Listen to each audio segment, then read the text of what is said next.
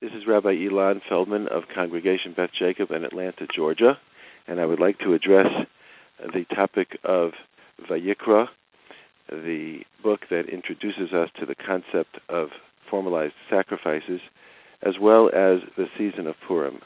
I'd like to address that as well.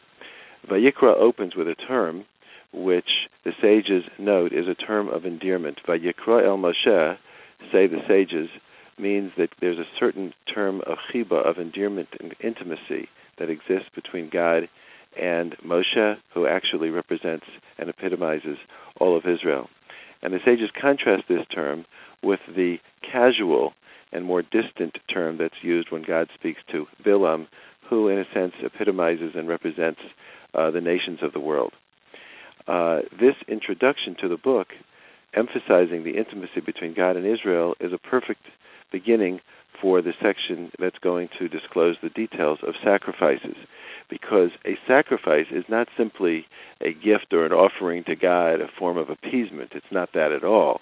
A sacrifice is actually the Jewish people making a statement to God that using nature, using the gifts that God provided us, we can actually see connection to God in everything. And we therefore take the gifts of agriculture, the gifts of livestock, or other types of growth and offer them to the Almighty as a way of saying that the whole world is connected to you. Because the Jewish people, when they're called by God in this intimate way, actually recognizes that in our essence, our mission is always to represent God's calling to the world itself. So when God calls us in terms of endearment, He's not just showing favoritism, He's actually defining our essence. And that's why sacrifices work, because that's what the Jewish people is all about.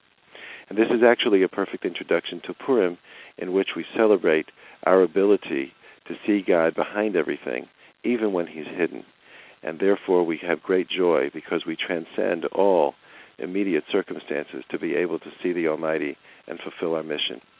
And with that thought, perhaps we can allow ourselves and call ourselves to joy even during a time when our brethren in Israel are suffering so, whether they're the victims of the massacre at Merkaz Harav or the citizens of Sderot and Ashkelon and Ashdod, we can allow ourselves and require ourselves to immerse ourselves in joy, knowing that behind all this, the hand of God will ultimately be revealed.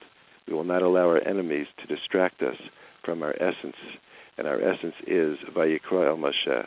God calls to us in terms of intimacy and expects us to return the call. May we all be blessed with a year of joy and salvation, and may Purim celebrate the ultimate victory over our enemies who wish to distract us from our mission.